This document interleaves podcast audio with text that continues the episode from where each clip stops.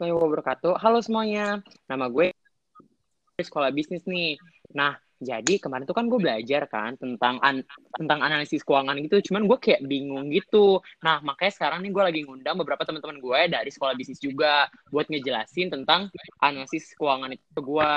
Nah, analisis keuangan yang gue dapat nih dari materi yang kemarin itu tuh proses yang memeriksa data keuangan masa lalu dan saat evaluasi kinerja dan memperkirakan masa depan risiko dan potensi. Cuman gue kayak ra masih rada bingung gitu. Makanya kan yang gue bilang tadi, gue ngundang teman-teman gue nih. Nah langsung aja deh, gue kenalin ya ke teman gue yang pertama yang bakal ngejelasin tentang horizontal dan vertikal. Nah ini yang bakal jelasin dari Alika. Halo Alika, Alika tolong jelasin dong Halo, ke gue. Jo. Iya, langsung aja dong jelasin. Gue kayak masih bingung banget gitu loh. Oke, oke, oke. Gue jelasin ya. Jadi gue bakal jelasin yang pertama itu horizontal analysis ya.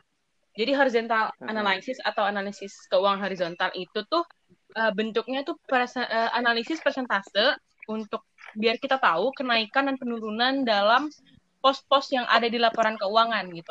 Pos-pos itu tuh kayak assets, liabilities, sama stockholders equity. Nah, biasanya tuh uh, laporan keuangan ini tuh dibandinginnya sama laporan keuangan dari peri- periode sebelumnya gitu loh, jadi kayak dasar gitu loh. Terus Hmm. analisis ini juga nggak uh, bandingin itu nggak nggak harus dua laporan gitu loh, karena kita bisa juga ngebandingin tiga laporan atau lebih. Gitu. Hmm. Terus lu gua lu mau tahu nggak caranya gimana? Caranya gimana? Sumpah jujur gue kayak agak kesulitan gitu loh. Agak bingung Kasih tau gitu ya. Sebenarnya sih nggak ribet-ribet ember. banget sih. Cheers. Karena buat buat analisis ini tuh ka- pertamanya itu tuh eh, kita harus buat analisis em, yang membandingkan, yang nge-compare gitu, pembandingan aset lancar pakai tabel. Nah, Hmm, gitu. terus juga nih untuk eh, analisis ini kalau kita mau bikin perincian, biasanya tuh perinciannya tuh dibuat juga sama persis nih sama kayak tabel yang aset lancar, tapi biasanya tabel terpisah untuk perinciannya. Gitu. Oh, alah. Udah teh, Jadi dari segitu situ doang. kita simple gitu ya. simple simple tapi abis itu cuman kita abis itu cuman bikin laporan laba rugi komparatif terus kita bisa lihat tuh dari situ apa ada kenaikan laba atau enggak karena Jo kenaikan penjualan Hmm? tuh belum tentu kenaikan laba tau Demi apa? iya karena kan ada faktor-faktor lain nih yang mungkin bisa juga naik seiring kenaikan penjualan gitu misalnya eh, kenaikan harga pokok penjualan atau HPP jadi bisa aja nih perusahaan itu tuh nggak dapat kenaikan profit atau laba yang signifikan gitu loh walaupun penjualannya meningkat gitu Oh, ah. dengerin lebih lagi sini dari Alika kali ya. Emang benar-benar nih si. Alika. ah, mm, mm. Oh iya, by the way tadi tuh eh, kita tuh sebenarnya ada berenam, cuma ada satu eh, member lagi gitu yang kayak nggak tahu ke mana, tapi kayaknya nanti bakal join sih nyusul gitu. Oke, terus yang vertikal gimana, Lik? Nah kalau untuk yang vertikal ini beda-beda nih beda dikit nih soalnya kalau vertical analysis itu metode analisa laporan keuangan yang menggunakan presentase untuk menunjukkan hubungan dari masing-masing komponen yang ada di laporan keuangan tuh terhadap jumlah total dari dalam satu laporan gitu. Terus dia juga mirip-mirip sama keuangan horizontal, laporan keuangan horizontal. Soalnya ke laporan keuangan ini tuh yang terperincinya itu biasanya bisa dibikin secara terpisah karena bisa dibikin secara eh, singkat atau secara terperinci gitu. Kalau untuk format yang singkatnya itu eh, tambahan rincian perubahan eh, dalam pos-pos individualnya itu bisa disajikan dalam tabel pendukung. Nah, di, di tabel itu tuh analisis persentase dapat dibuat berdasarkan jumlah total dalam tabel ataupun jumlah total di laporan keuangan itu sendiri. Nah, kalau di dalam analisis vertikal itu kan ada neraca. Terhadap neraca, Oh, oke oke. Akhirnya masing-masing pos aset itu dinyatakan sebagai uh, persentase dari total kewajiban dan ekuitas pemegang saham. Untuk nyusunnya lebih simpel juga sih ini, uh, simpel juga. Pertama itu cuman kita menyusun neraca komparatif, terus kita susun laporan laba rugi komparatif, dan untuk di dalam laba rugi komparatif itu uh, laporan itu dibuat masing-masing pos itu uh, dengan persentase penjualan bersih. Udah deh, terus terakhir kita tinggal signifikan eh, lihat signifikansi dari perbedaan persentase secara teliti terus kita dapat deh apa yang kita mau dari situ. Oh, emang gue harus ini sih belajar lebih lagi kayaknya dari Alika nih. Soalnya terima kasih banget Iya, ya Alika berkat lu. Semoga lu lancar ya belajar KUE-nya. Mm, Jadi by- apalagi bentar lagi kan kayak UTS gitu kan. Heeh, gue harus kayak ngejar banget gitu loh. Oke, itu tadi penjelasan dari Alika. Jujur gue jadi kayak ngerti banget. So, wah kayak terbuka gitu loh pikiran gue akan akan analisis vertikal dan horizontal. Akhirnya gue ngerti juga. Next, kayak waktu itu pas bap eh, pas lagi dijelasin internet gue tuh kayak lagi rusak gitu kan. Makanya gue tuh kayak bingung gitu pas di bagian yang rasio-rasioan. Nah, jadi kan eh, ini nih, gue minta tolong nih sama teman gue, gue udah ngobongin teman gue namanya si Rio. Nah, si Rio ini bakal ngejelasin tentang liquidity ratio. Halo, halo Rio. Iya, Jo, dengar suara gue nggak? Dengar, dengar, dengar, dengar. Eh, bisa minta tolong nggak jelasin gue liquidity tentang liquidity ratio? Kalau nggak salah waktu itu eh, internet gue lagi rusak gitu deh, makanya gue jadi kayak nggak ngerti gitu waktu itu lagi dijelasin apaan. Ini tolong jelasin ke gue dong. Oke, oke. Mungkin gue jelasin dari awal dulu kali ya, pengertiannya apa sih sebenarnya? Nah, jadi liquidity ratio itu atau rasio likuiditas itu mengukur kemampuan suatu perusahaan untuk memenuhi kewajiban hutang jangka pendeknya saat jatuh tempo. Nah, lo tau gak sih kalau secara umum, semakin tinggi rasio likuiditas, maka semakin tinggi pula margin keselamatan yang dimiliki oleh perusahaan untuk memenuhi kewajiban lancarnya. Nah, Jogo mau nanya dong, kira-kira menurut lu ada berapa jenis sih rasio likuiditas itu?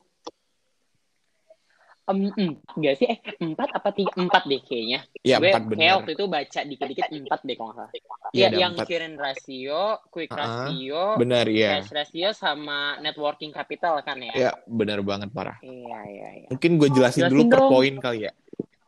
Oke, sip. Biar lebih Mhm. jelas juga dan lebih clear, mungkin mulai dari pertama dulu kali ya.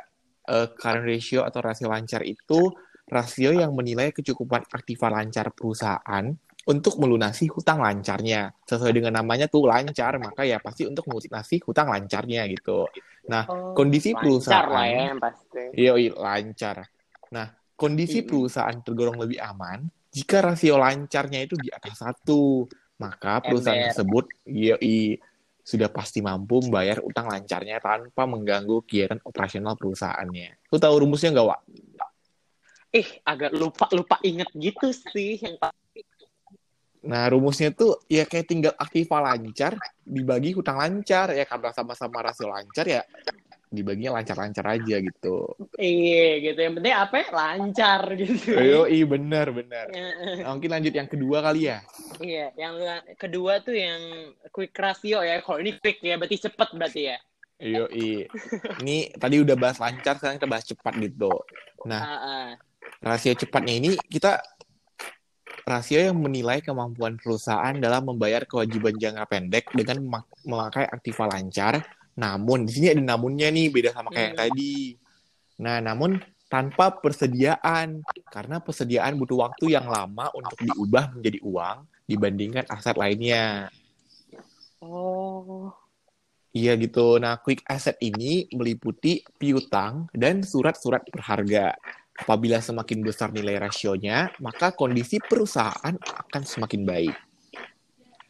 Sebenarnya rumusnya sama mirip kayak rasio lancar sih. Ini kalau rasio cepat tuh rumusnya tuh rasio lancar dikurang persediaan diwa- dibagi dari kewajiban lancar perusahaan itu perusahaan ini sendiri gitu. Oh, alah. Habis itu udah ya? Rumusnya gimana? Rumusnya itu yang tadi gue bilang. Agak putus-putus. Oh, Ya, ada putus-putus gitu tadi.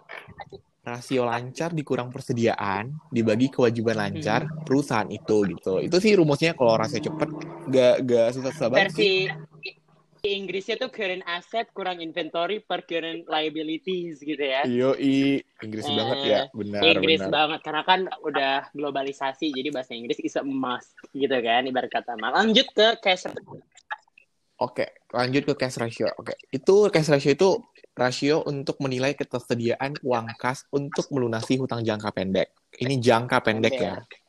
Mm-mm. Nah, uang kas itu bisa bentuk apa aja sih? Bisa bentuknya kayak rekening gitu. Kemudian, jika rasio itu sebesar satu banding satu, maka perbandingan kas dengan hutang akan semakin baik gitu. Sehingga bisa melunasi hutang sesuai dengan tanggal jatuh tempo atau mungkin kalau bisa sebelum jatuh tempo biar makin baik gitu loh, Wak. Harus lah, harus ya sebelum jatuh tempo Iya, dong. bener. Kemudian rumusnya, ngitungnya, oh rumusnya, oke ini gue kasih tahu juga deh rumusnya. Rumusnya tuh ya kayak biasa, kas dan setelah kas itu dibagi kewajiban lancar, gitu. Ah. Biasanya tuh di akhir-akhir pasti kewajiban lancar sih, terus kewajiban-kewajiban gitu. Heeh, ini dari tadi kayaknya lancar, lancar, lancar, lancar. Semoga aja nanti belajarnya kita masing-masing lancar-lancar juga ya. Amin. Amin. Terus yang terakhir Kemudian nih, yang, yang terakhir. terakhir nih, yang terakhir. Tadi kita udah bicara rasio, rasio, rasio, tapi kalau nggak lengkap, Ah. kalau kita nggak nggak sih? Bener banget. Coba deh. Nah, deh. yang terakhir itu ada networking capital atau modal kerja bersih ini menilai kemampuan perusahaan dalam kepemilikan modal kerja bersihnya. Gitu aja sih.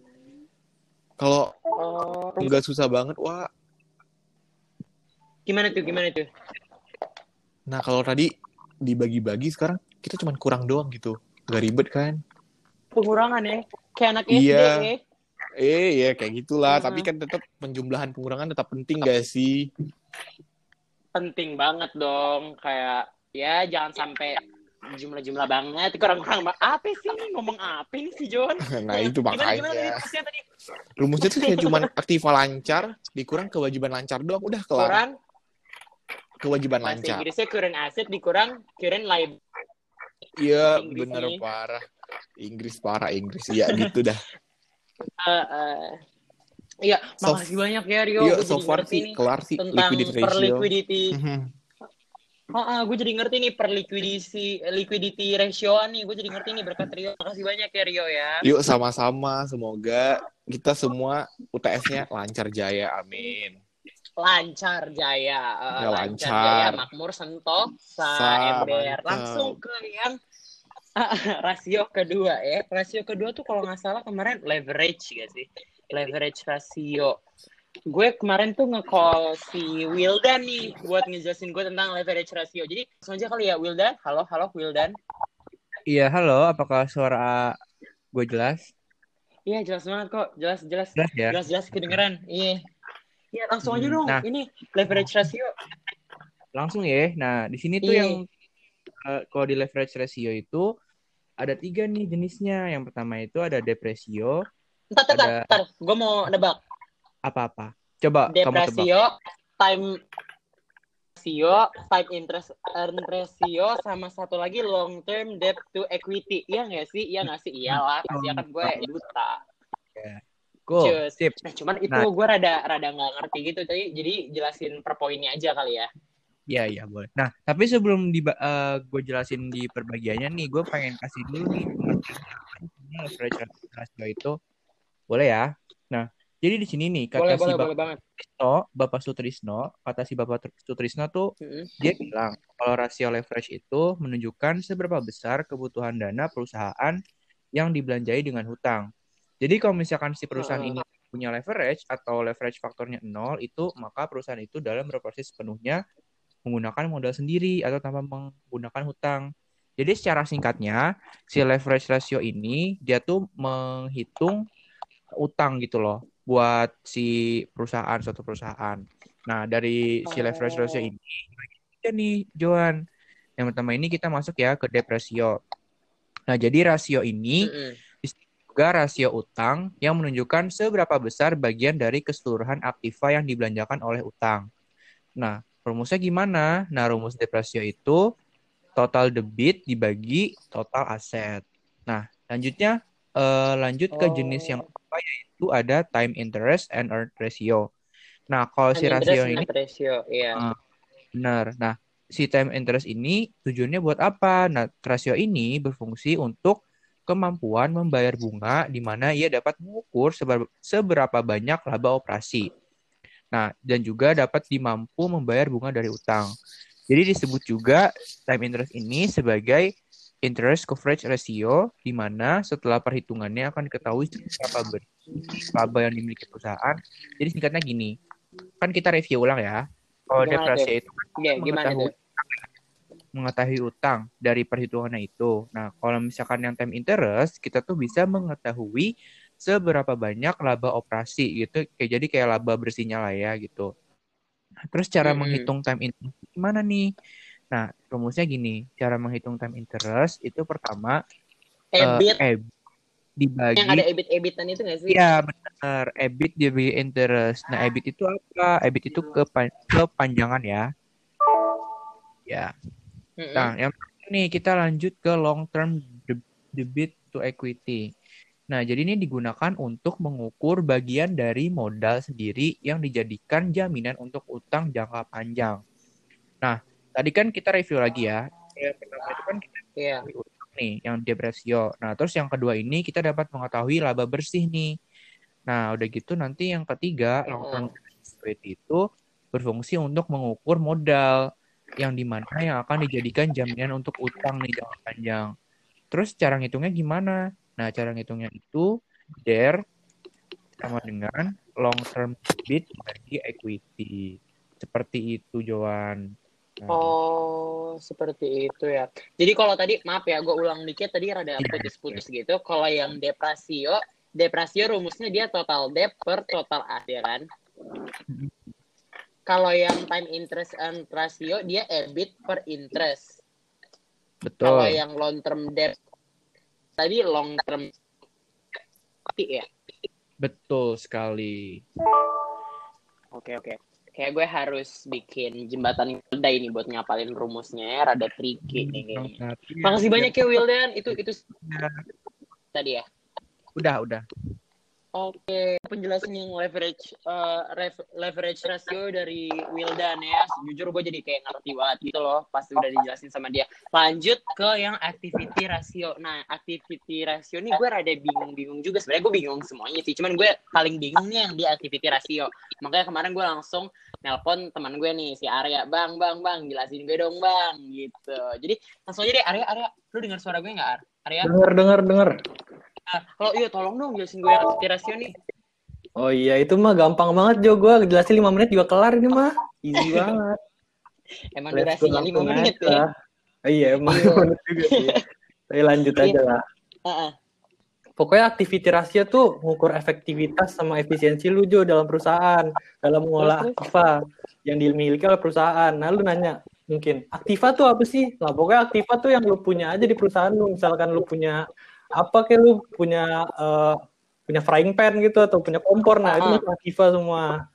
Oh, Hmm. maksudnya aktif. Jadi kayak inventory gue gitu ya. Iya, betul. Tapi Hmm. aktiva tuh sebenarnya lebih luas lagi dari itu. Bisa banyak lah pokoknya. Bisa banyak. Oh, oke Mm-mm. oke oke. Nah, ada ada ada berapa nih? Ada ada em- ada empat nih ya, ada empat. Lu tahu nggak apa aja Jo? Kemarin kalau gak salah gue baca sekilas sih ada yang turn turnover, apa ya, Iya, up and iya, over, betul. terus ada yang average days, Iya, iya. ada yang receivable, sama yang fixed asset. Tapi gue lupa tuh gimana gimananya. Oke, gue jelasin dulu ya. Ah. Oke, inventory turnover tuh mengukur perputaran persediaan dalam menghasilkan penjualan. Nah, misalkan eh, dari jadi rumus inventory turnover tuh sales per inventory. Nah, dari rumusnya ini kita bisa tahu bisa dari inventory ini kita bisa ngasilin sales berapa banyak. Nah, misalkan kalau eh, rasio ini gede, berarti eh, perusahaan lu tuh efektif dan efisien dalam mengelola persediaan. Nah, misalkan rasio lu kecil nih, Jo. Nah, lu karyawan lu bisa lu bisa lu bentak nih, woi kerja bener gitu. Ini inventory Oh, kalau kecil ya. Apa? Iya, bilang aja gitu. Woi kerja bener anjir. Iya. Eh nggak boleh ngomong gitu. Heeh. Gak boleh. Nggak boleh ya. Iya. Iya, Kita suruh aja nih ya, teman-teman. gitu. Mm-mm. Ah, ah, podcast ini family friendly ya Iya, semuanya. iya. Jadi Maaf, nggak boleh yang kasar-kasar nih Arya nih ya. Kena SP1. Lanjut. Lanjut lanjut. Enggak, Yang kedua bercanda, nih. bercanda. Yang kedua tuh average days in inventory. Nah, namanya keren Ah. banget nih, tapi sebenarnya mah gampang aja. Ini cuma eh, apa kebalikan dari inventory turnover. Ah, Hmm. Soalnya rumusnya tuh average day in inventory 360 per inventory turnover. Nah, ini 360 dari mana coba? Iya. Tahu nggak lu? 60 sudut kali ya 360 apa Nah, gimana nih? bukan. 360 tuh dari dari apa? Dari tahun. Ada apa? Dari hari di tahun. Hari di tahun dari Oh. 3 360. Keren juga kan? 360 per inventory Oh, turnover. iya. Nah, ini semakin besar rasio ini nih menunjukkan perusahaan semakin tidak efisien. Nah, ini jadi kebalikannya doang kan. Jadi misalkan ini makin besar berarti makin nggak bener karyawan lu gitu. Oh, pantas gue mikir kayak ini 360 apa nih?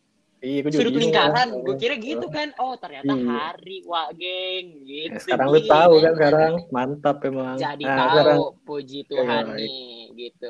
Langsung yang ketiga yang receivable turnover nih. Gue rada Nah. tinggi juga nih yang ini. Receivable turnover tuh dari receivable tuh. Receivable tuh artinya kan piutang gitu. Orang punya utang sama lu gitu. Ah, Hmm. jangan lupa ya bayar utang guys nih. Nah, Dari receivable turnover tuh dari receivable lu lu bisa generate berapa sales gitu. Jadi sama kayak pertama juga sih. Kalau yang pertama kan inventory tuh. Kalau sekarang tuh Hmm. receivable dari receivable lu tuh bisa ngasih sales berapa banyak gitu. Misalkan semakin besar rasionya berarti semakin efektif juga dalam lu ngelola piutang lu gitu loh. Oh, jadi intinya ini lu harus bayar utang lah istilahnya. Iya, betul. Iya. Rumusnya rumusnya sales per receivable ya tadi ya. Oh, iya. Gampang kan? Oh, gampang, gampang, gampang. Beneran gampang. Gampangan ini dibanding rasio-rasio yang lain, sumpah. Iya, rasio makanya paling- gue milih activity rasio ini. Biar gampang jelasinnya. Oh, gitu juga. lu Iya. Ya, Iya, ya. Heeh. Yang keempat, Fix asset turnover. Nah, ini fix asset turnover tuh pokoknya gabungan dari seluruh aset gitu. Jadi Oh. dari semuanya lu lu apa aset-aset lu lu hitung. Ntar jadi total fix asset. Nah, fix asset turnover tuh pokoknya rumusnya sales per total fix asset. Nah, dari sini kita bisa tahu total fix asset eh, yang kita buat bisa generate berapa sales. Nah, ini total fix asset eh, termasuk tadi inventory tadi sama piutang tadi dan lain-lain. Itu gitu. Hmm. Kalau yang keempat nih semakin besar rasionya itu menunjukkan perusahaan semakin efektif ya. Betul, Jo. Berarti karyawan lu, ah ini gaji bisa naikin karyawannya kalau bagus. Ah Betul. bagus lah ya. Jadi pokoknya Ah. gampang banget sih jujur bener-bener Iya, kata lu yang ini gampang. gampang banget. Iya. Sampai lima menit nih gua jelasinnya. Iya. Ini udah kelar Makanya nih. nih. ini yang nanti pas kita UTS keluarnya dari activity rasio semua ya, nggak yang lain-lain gitu. Iya, Wak Geng gitu. Jujur makasih banyak Arya. Gue jadi ngerti yang benar-benar ngerti banget banget banget Santai, banget banget ya banget. Tinggal call-call Ah, aja sih. Iya, kalau misalnya gue mau nanya, gue nanya ke lu lagi ya. Mm, asalkan nanya pas UTS aja. Oh, iya. kalau bisa mah jangan yang kayak gitu-gitu Iya, mah harus integritas ya kan. Iya, Nggak iya, boleh jangan. nyontek-nyontek dong. Iya. Boleh nyontek-nyontek, tapi lu ntar bikin grup call gitu ya. Aduh, jangan, jangan. jangan dong. Konyong-konyong. Nah, ngomong. Iya. Lanjut ya kali ya.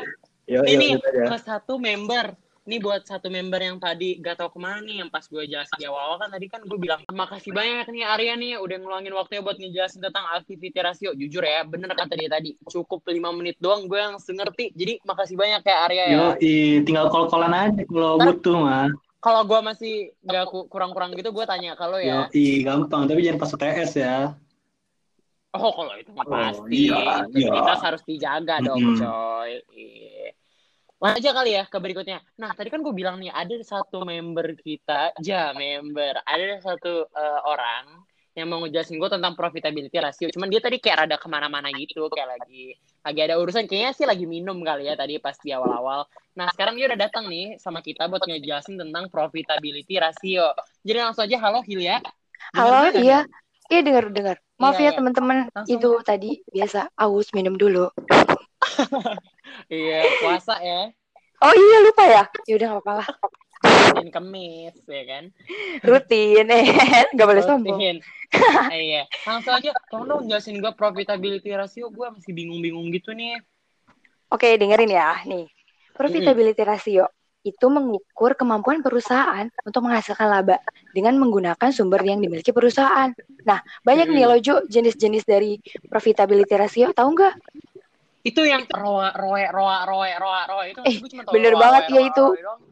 Biar gampang itu diinget ya roa, roe. Kayak Nih. gitu.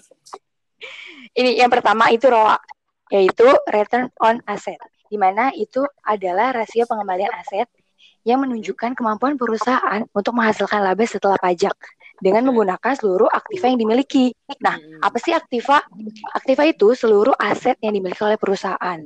Di mana rumus ROA ini tuh gampang banget, Joan. Ya, gue Hmm. kasih tahu nih. Yaitu caranya penghasilan setelah pajak dibagi dengan total aset. Nah, Bahasa gimana? Inggrisnya. Bahasa Inggrisnya apa itu? Aus. Nih, mulai nih Hilya nih. Hilya nih dari dulu gue tahu orangnya aus, gampang aus. Jadi dikit-dikit minum, dikit-dikit minum, kayak gitu. Tiba-tiba ngilang kan, lagi ngomong biasa kayak gitu dari SD nih, terkenal. Eh, enggak dong. Hai, gue udah kembali belum? Halo, Udah, udah, Bu. gimana? Halo. Udah. Oke, Halo, udah, gimana? udah. Maaf, maaf. Iya, iya, udah. Suka aus gitu ya, sering aus. Iya. Maaf. Iya, jadi ke, ke kuliah nih bawa galon anjir, bukannya. Haus banget anjir. Sampai gak boleh ada yang bagi buat gue semua kayaknya. Iya, earning after tax per total aset ya tadi. Iya, itu bahasa Inggrisnya ya, guys.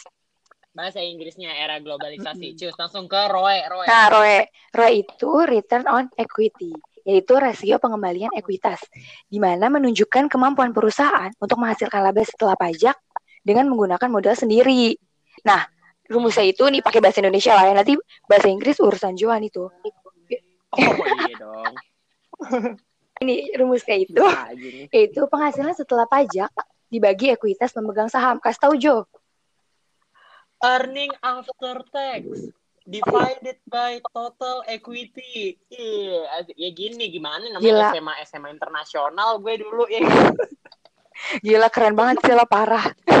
iya. Eh, minum lagi, Hilya, minum lagi. Eh, enggak enggak enggak enggak. Udah balik belum nih gua? Jangan kebanyakan Oke. minum, Pak. Iya. Langsung ketiga nih, profit margin ratio ya. Iya nih, di mana ini profit margin Minum kan? Yang Jadi ini ya, profit margin ratio. Mm. Iya nih. Itu PMR Nah. kan?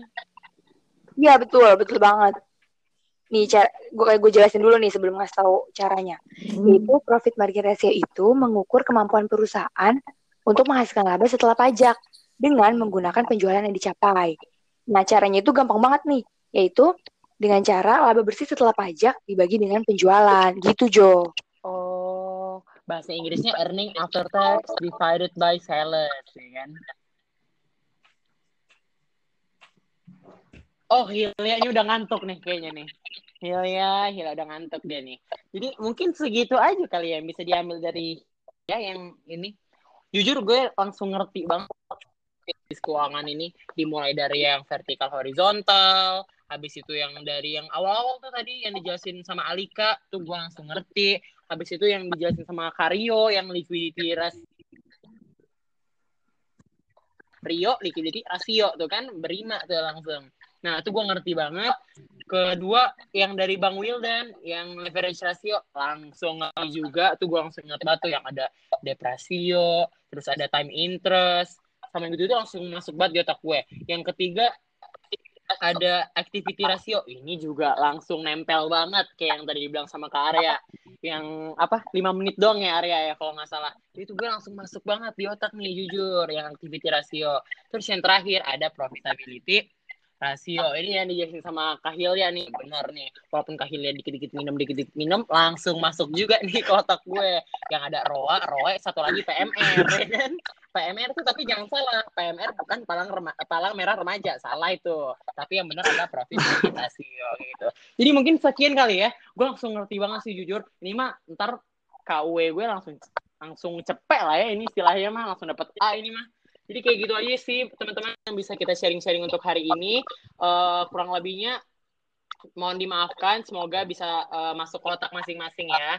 Eh, gue eh, gue Joan sebagai MC pamit undur diri kalau misalnya ada kesalahan mohon, mohon dimaafkan. Wassalamualaikum warahmatullahi wabarakatuh. Thank you, Johan.